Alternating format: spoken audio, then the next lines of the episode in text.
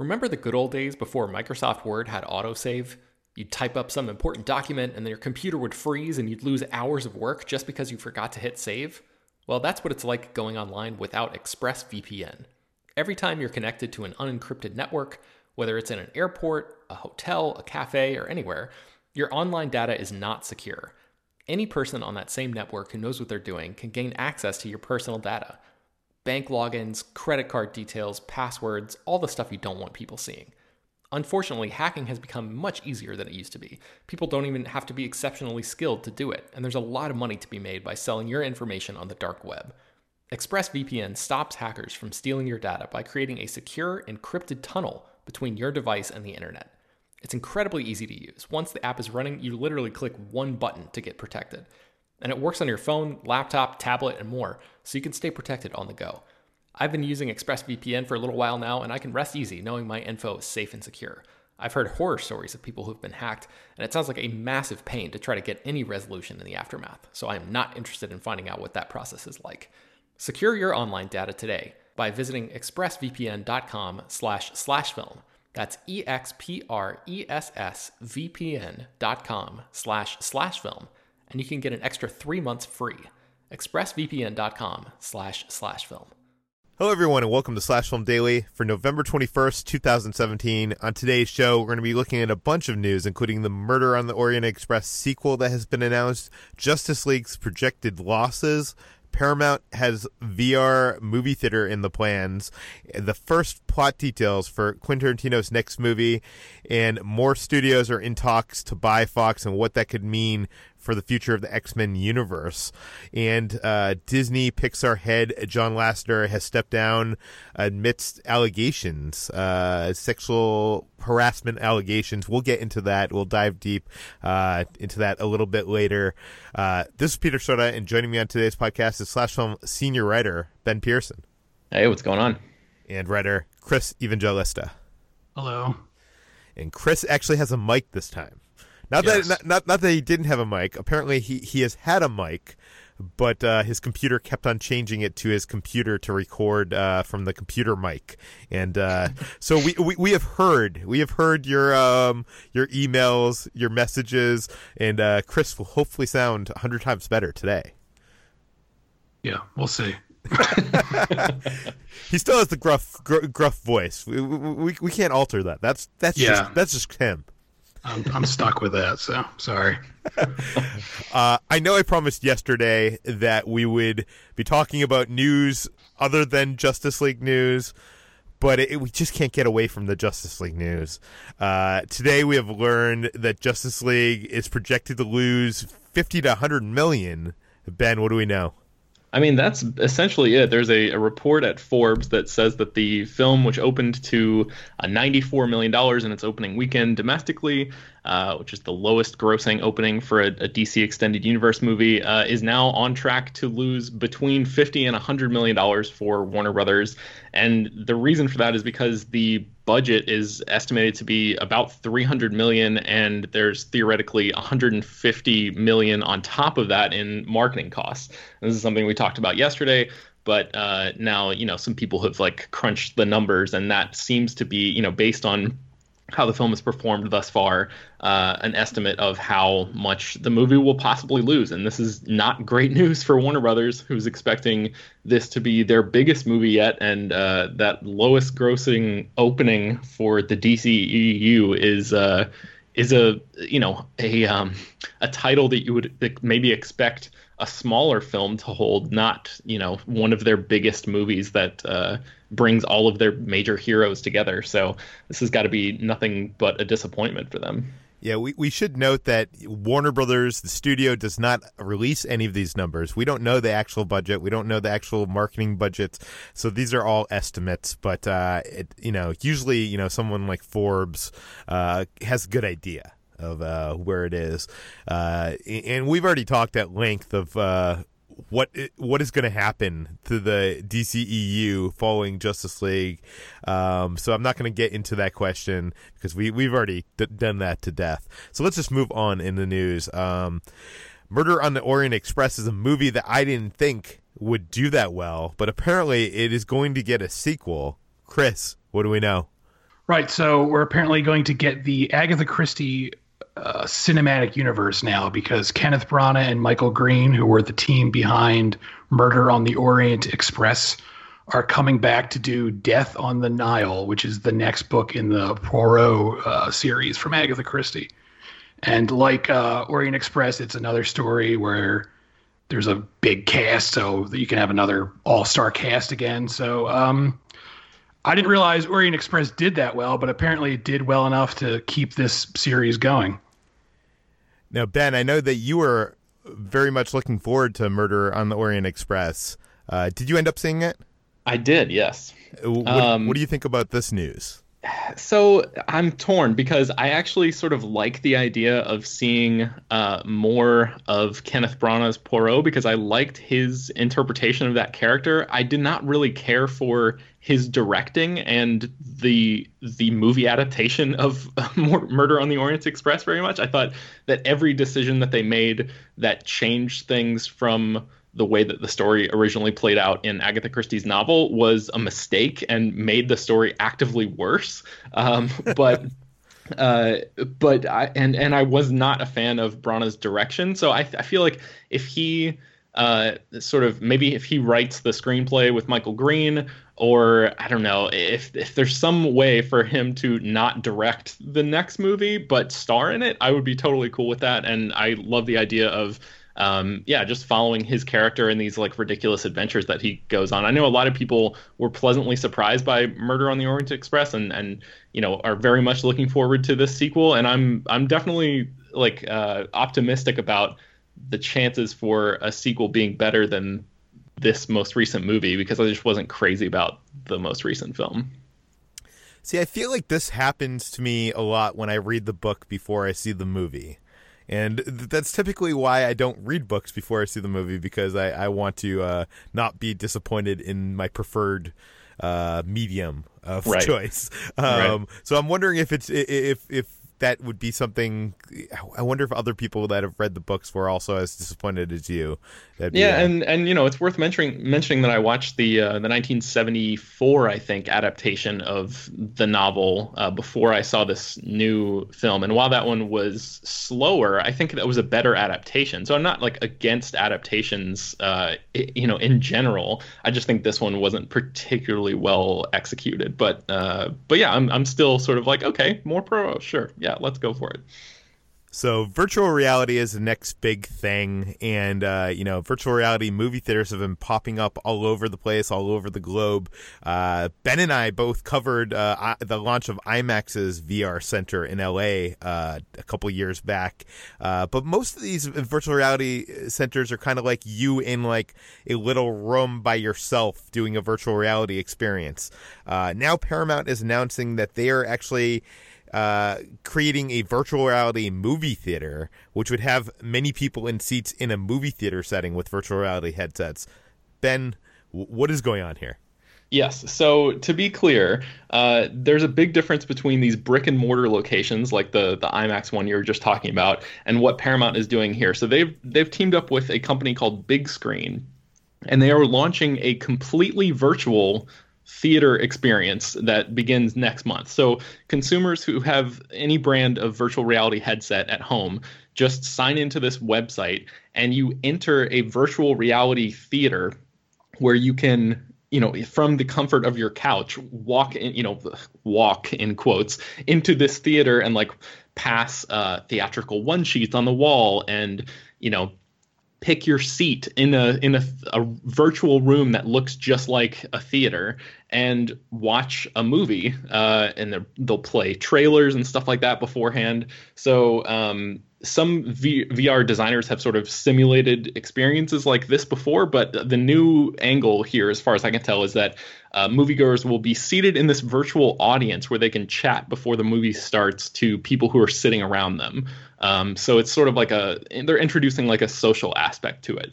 I have to assume that the volume of the people in your virtual theater will be muted or silenced, you know, as soon as the movie begins. But because otherwise, then what is the point of watching a movie with all these people if you can't hear them? Like I feel like part of the reason why I see movies in theaters for that kind of like reaction to jokes or scares, or do you know what I mean? Like being part of that communal experience. Yeah, I think, I mean, I haven't heard their official reasoning for why they're doing this, but my understanding or my sort of read on this would be like, this sounds perfect for somebody like Chris, ironically, who's on the show right now, who Chris, I don't want to fully speak to you, and I want you to answer to this in a second, but it sounds like you're not crazy about the theatrical experience as it is right now, and this seems like a way for you to sort of get like a simulated version of that without dealing with the downsides of physically leaving your house and going to, you know, deal with all the people who are in an actual theater. What do you think about this? Yeah, that sounds great to me. Honestly, I love the idea of being able to mute everyone around me. That would be fantastic. I mean, I'm not crazy about virtual reality, but I like that idea. And yeah, I feel like, again, this is my own personal view, but I feel like going to the movies now has become like a nightmare where people just don't shut up through the movie. And I'm fine with cutting all that out. So if this is a way to do that, sure, I support it. But so I'm not sure what the difference is between this and like watching a movie on VOD, other than just you're wearing a headset the whole time and you're sort of in what appears to be a theater. So, but like, you know, I don't know what the resolution is really going to be like how great a viewing experience is that really going to be? We're not quite sure yet, but December 3rd is when this program is launching, and consumers will be able to watch Top Gun 3D for free.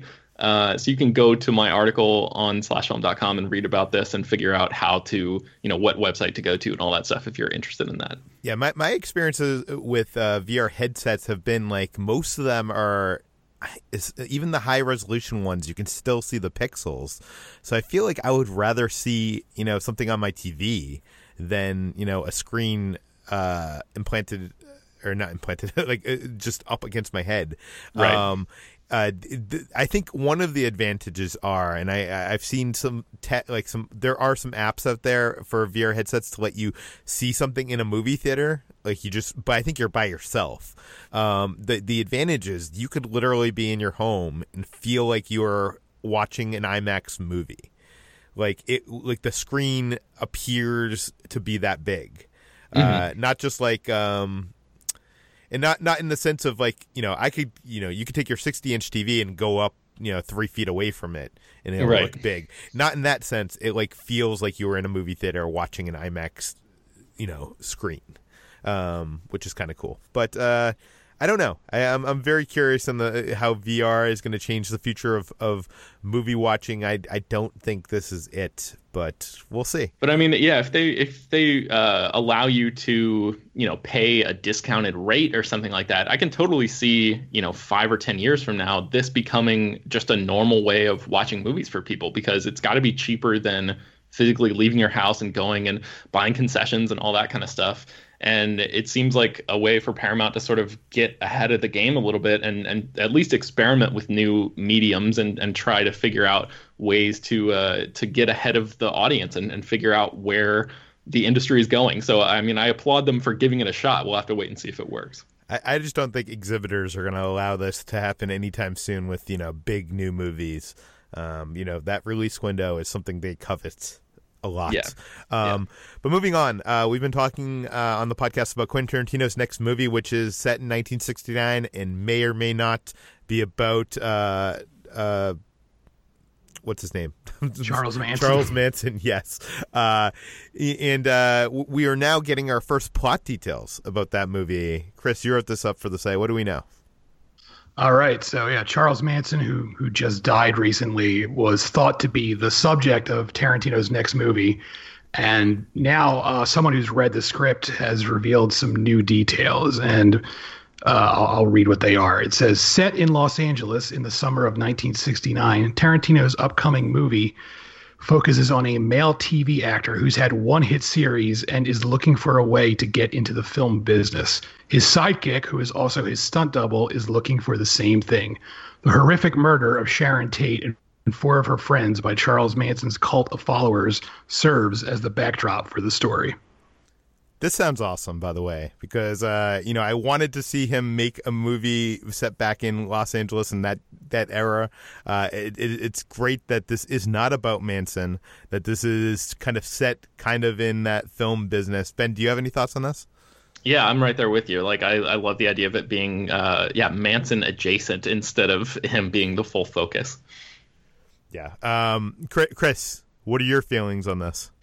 Yeah, I mean, I'm a big Tarantino fan, so I'm always excited for what he's doing next. I am curious on just how it's all going to unfold, because even though it's apparently not about Manson, there is still the rumor that they want to cast Margot Robbie as Sharon Tate. So I'm guessing Sharon Tate is actually a character in the film, but Manson isn't. I'm not really sure. I guess we'll find out. Well, they could also like appear on television and stuff like that. Right, but she seems like too big of an actress to cast as like someone in the background on TV. It seems like that has to be like a somewhat meaty role if they're going after an actress of her caliber. Or maybe I'm wrong. I don't know. I think an actress of her caliber might be willing to take a small role just to work with Quentin Tarantino. I think he's one of the few filmmakers that could achieve that.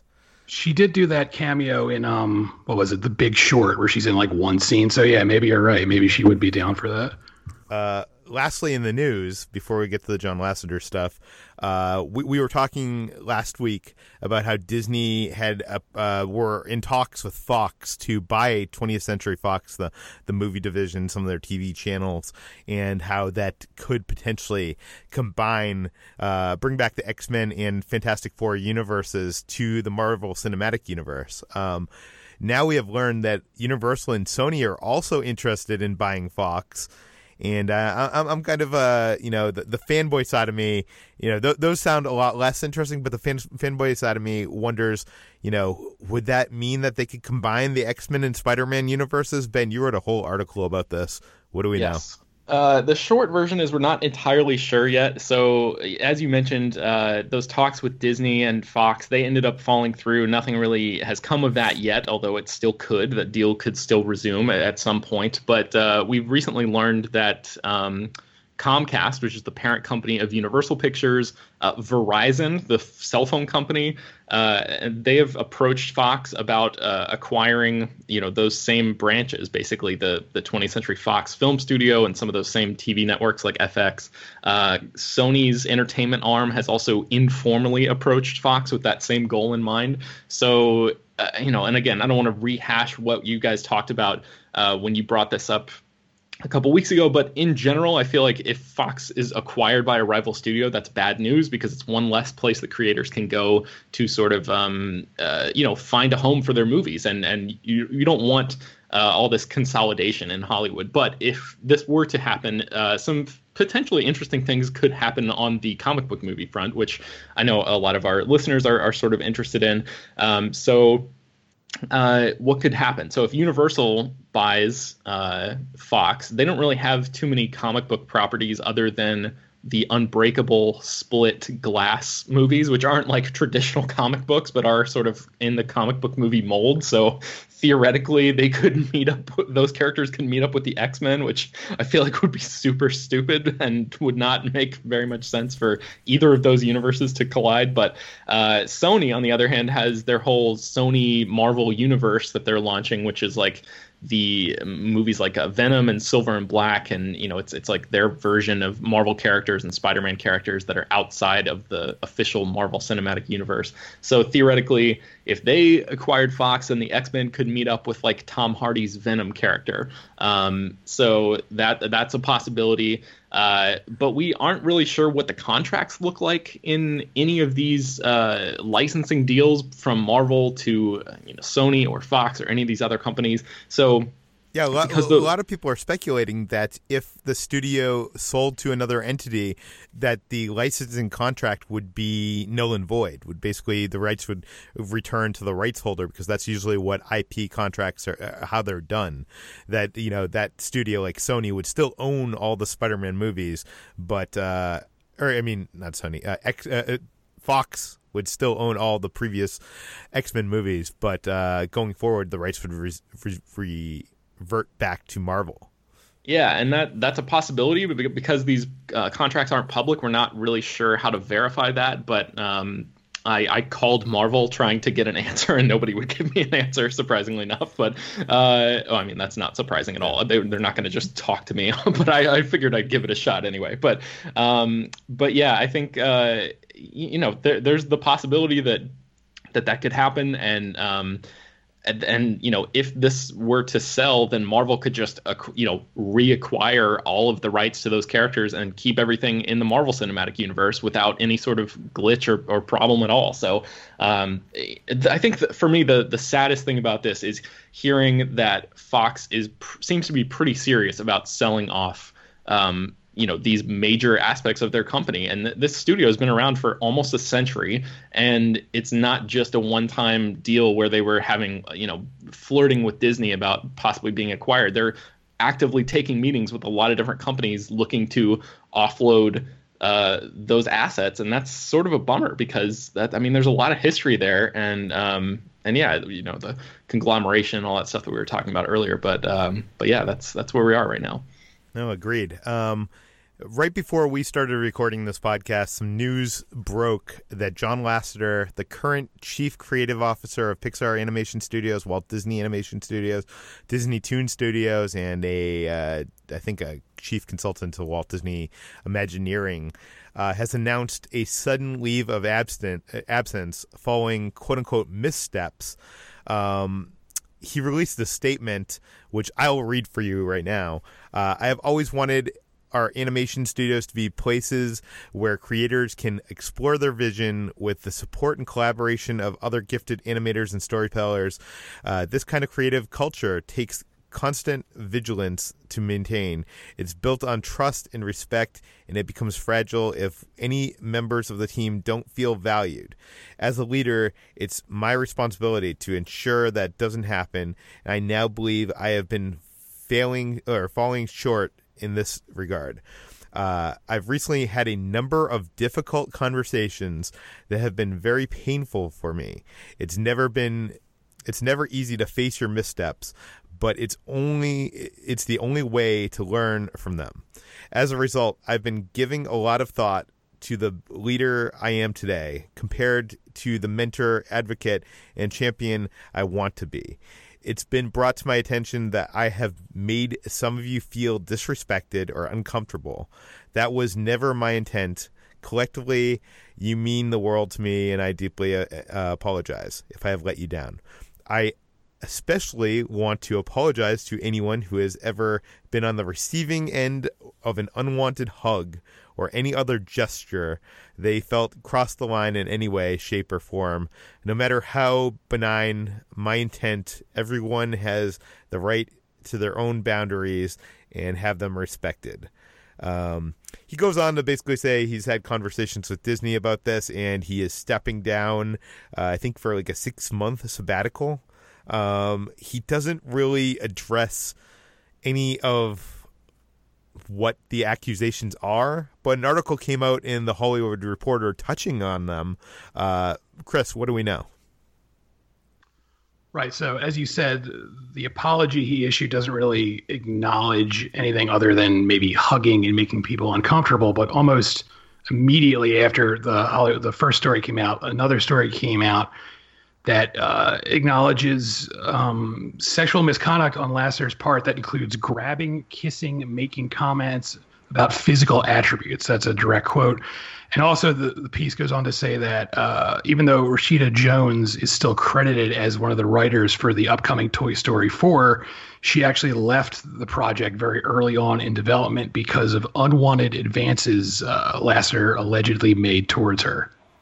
And the article goes on to talk about sources that have said other women at Pixar knew to turn their heads quickly when encountering Lasseter to avoid his kisses. I think this is, again, probably the tip of the iceberg of what we're hearing. It seems like New York Times and the Washington Post were both working on stories alongside The Hollywood Reporter on Lasseter, and this statement doesn't come out of you know, nowhere. This comes preemptively, in my opinion, to combat the stories that are to come. And, you know, not knowing what is going to be in those stories. But I'm betting it's probably going to be worse than what we're seeing right now. So we've been talking about this on the podcast and on the site, you know, for the last couple months. This kind of surge in sexual harassment and assault allegations against, you know, big people in Hollywood, some of who are people we admire. John Lasseter, to me, is like Walt Disney. Do you know what I mean? And this is like just crushing. Ben, do you have any thoughts on this?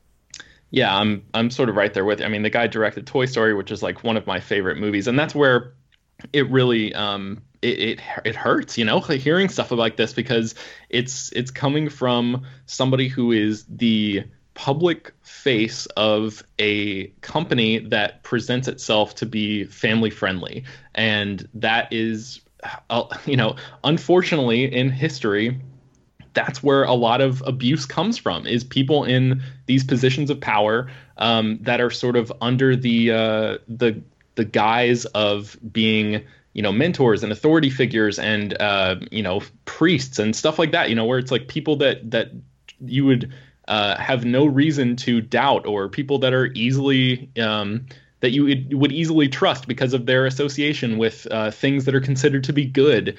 And it just sucks that something like this has come out about somebody that I think we have all, you know, admired the work that he's done. And, you know, obviously he's like a huge figure in not only Pixar's history, but movie history in general, you know, as like a founding member of Pixar. This is like a big deal.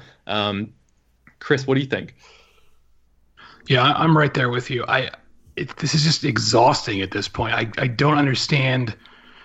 I don't know. Maybe understand isn't the right word, but I can't understand why so many men in these situations can't just not be terrible. I don't get it anymore. Like, it shouldn't be hard to be an okay person. I just don't understand why this keeps happening again and again. It's like soul crushing how just every day there's someone else, and it's, I don't know. I don't think it's ever going to stop at this point. I mean, it's good that it's finally coming out. I mean, the stuff needs to come out, but it's also just draining. Yeah, and we don't know, you know, Rashida Jones didn't comment to The Hollywood Reporter for that piece. We don't have actually any quotes from any women directly in this piece. The Lasseter letter mentions hugs. You know, he's notorious for giving hugs. The Wall Street Journal once followed him around for a day, and they noted he gave hugs to 48 different people. But it seems to me, at least judging from the you know, these pieces published by Kim Masters, that you know, this is more than just, you know, an unwanted hug. And it you know, I'm sure in the coming days we're going to hear a lot more about this, about John Lasseter, and it seems to me very disappointing that, you know, he's just stepping down. Like, I don't know, just this letter doesn't feel what am I trying to say, Ben?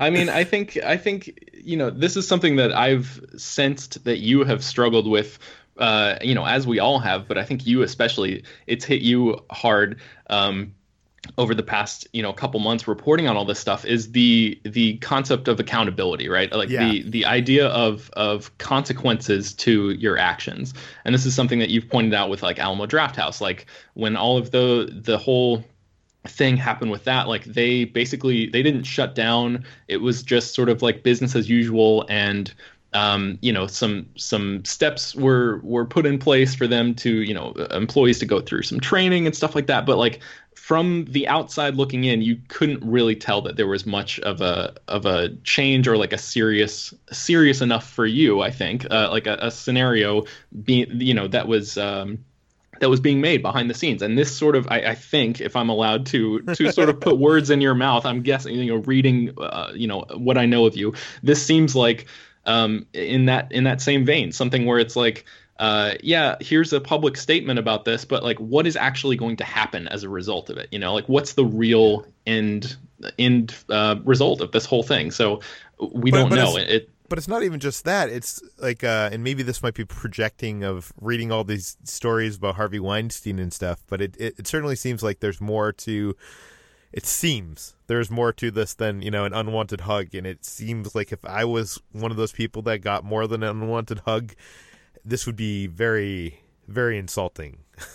Right. Yeah. And there's plenty of that too. And I think you're right. I think, as sad as it is, I think we are going to hear a lot more about the specific stuff that was going on here. Things that are a lot more dangerous than just, oh yeah, somebody hugged me when I didn't want to be hugged. I mean, I'm not like minimizing that, because that alone, like small acts like that can add up over time and sort of become crippling in their own way. But I think I feel like something, if you have stories that are supposed to be on their way from places like the New York Times and the Washington Post, I feel like it's going to be more than just, oh, John Lasseter really, really liked to hug people, you know? What effect do you think this is going to have on Pixar and Disney? I mean, John Lasseter is also, you know, he's not directing Toy Story 4, but that was envisioned as a, you know, love story based on his love for his wife, Nancy, story between Bo Peep. Woody. And like, is that still going to happen? Like they're far along in production. What do either of you think would be what is going to be the result of this stuff coming out? Chris, what do you think? I don't want to sound defeatist and like negative, but I feel like the way the world works is nothing's going to change with, like, I feel like by the time Toy Story comes out, we're going to already have moved on as a culture to whatever next terrible thing is happening in this never ending cycle of terribleness. I know that sounds really negative, but it just seems the way things are, where right now this is a big deal and it should be a big deal. But I have this terrible feeling that, you know, in a few months, no one's going to care anymore. And by that time, you know, we'll have all moved on.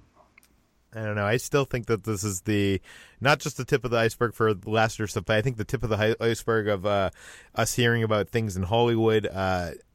And this is something that is totally unexpected. Totally, this is probably one of the possible worst to happen for me to learn is, you know, someone like this, someone you idolize, to be a scumbag or possible scumbag. I'm wondering, guys, is there anybody worse in Hollywood that could hit you worse than Lasseter? For me, it's like Tom Hanks and Spielberg. Like those are the two where it's like they, yeah. You know, I would just, especially Hanks, like, you know, that's just, he's built his entire career around the image of being like a great guy. And, you know, from all stories that we've ever heard of him before, that's exactly what he's like. So if anything like that happens, I would be pretty crushed about it. But, you know, on like on a selfish level of like, oh man, like that really sucks. I mean, not crushed on the level of like somebody who's had something like that happen to them before in their real lives. So, you know, my disappointment would pale in comparison to anybody who is actually, you know, legitimately victimized by any of these people. Yeah. Chris, can you think of anybody that are on your like list of you absolutely do not want to hear, see their name in a headline that also has the word sexual assault or harassment? Yeah. Spielberg would also be one for me. Spielberg and Scorsese are like the two names, because like those two guys are like the reason I love movies, like the reason I, you know, pretty much devoted my life to movies in general is because of Martin Scorsese and Steven Spielberg. And if something about them came out like this, it would really just, it would suck. It would just be really bad, because it would be almost like I've devoted my life to like a lie in a way. Like, I love these guys and I love their films, but they're both, you know, monsters. That would just suck. I don't even know how I'd process that. Yeah, it'd be. Yeah. We've talked a bunch about, you know, the people, the artists affecting the art, and our opinions of the art. And I can't imagine if we had learned, you know, Steven Spielberg did stuff like that. You know, we're talking theoretical. This is not anything we know. You know, that would destroy so many movies for me, I think. And I wonder if anything we're going to learn about John Lasseter is going to affect my ability to revisit some of these classic Pixar films. But Peter, do you think that that Pixar is going to need to find a new public face? Like, do you think that after the 6-month sabbatical, like, Lasseter is just going to sort of disappear and not come back? And let's pretend that that happens. Like, what impact would that have on the studio from the way that you understand that they operate? Well, I mean, Lasseter and Ed Catmull have obviously elevated Walt Disney Animation Studios to a degree that, you know, I'm more excited about their releases than the Pixar releases. The departure of John Lasseter, I think behind the scenes, a lot of people have been talking about for a while, not because of allegations, but I think, you know, he's getting up there in age and he wants to retire.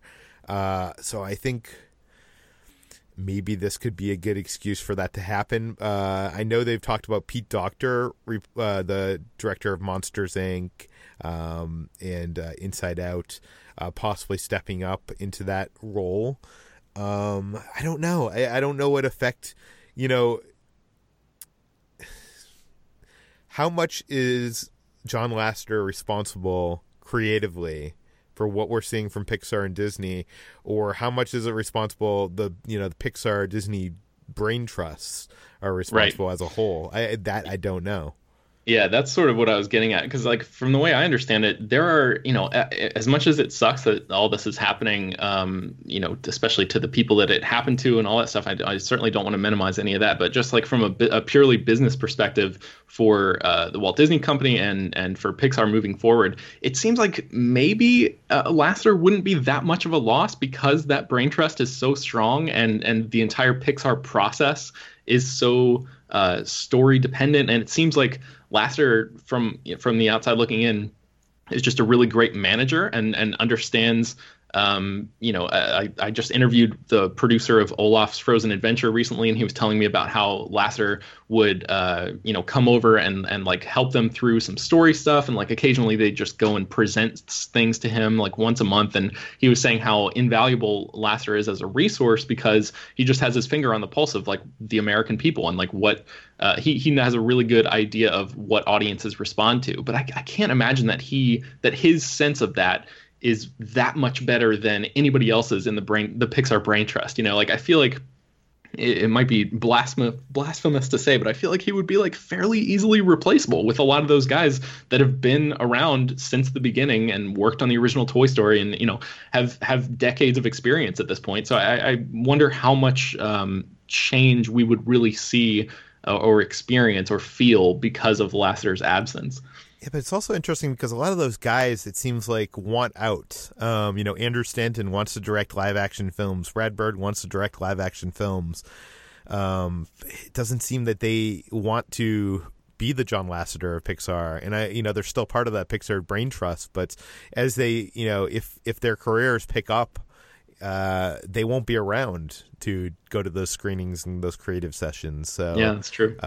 We don't know. It's just it's also interesting. It occurs to me that, you know, when I was growing up watching, you know, The Magical World of Disney as a kid on ABC, and, you know, Michael Eisner would come on. He was kind of like the face of Disney, you know, kind of like, I guess, the way Walt Disney was when he was alive.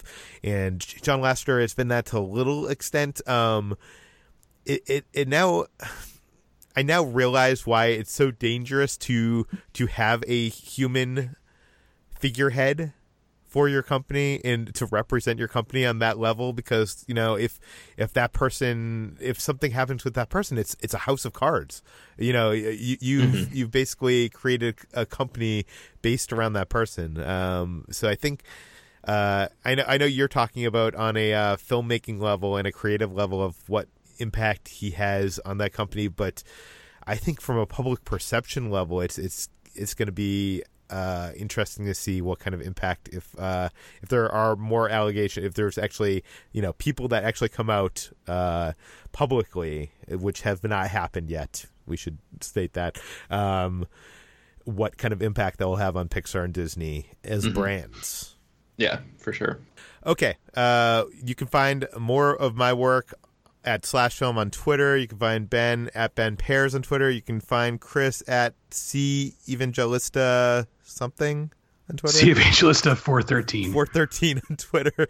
You can find all the stories we've talked about today in the show notes and on slashfilm.com. You can find this podcast published every weekday on iTunes, Google Play, Overcast, all the popular podcast apps. You can send us emails, peter@slashfilm.com. Ask us questions, give us feedback. Please go to iTunes, give us a rating, give us a review. And I should also say that with this being a holiday week, we're going to be taking some days off at the end of the week. I'm not sure if we're going to have an episode tomorrow. It'll really depend on news, but Hollywood kind of shuts down during these days, so we may or may not have an episode tomorrow. If we don't, I want to say happy Thanksgiving to you all, and we will see you next time.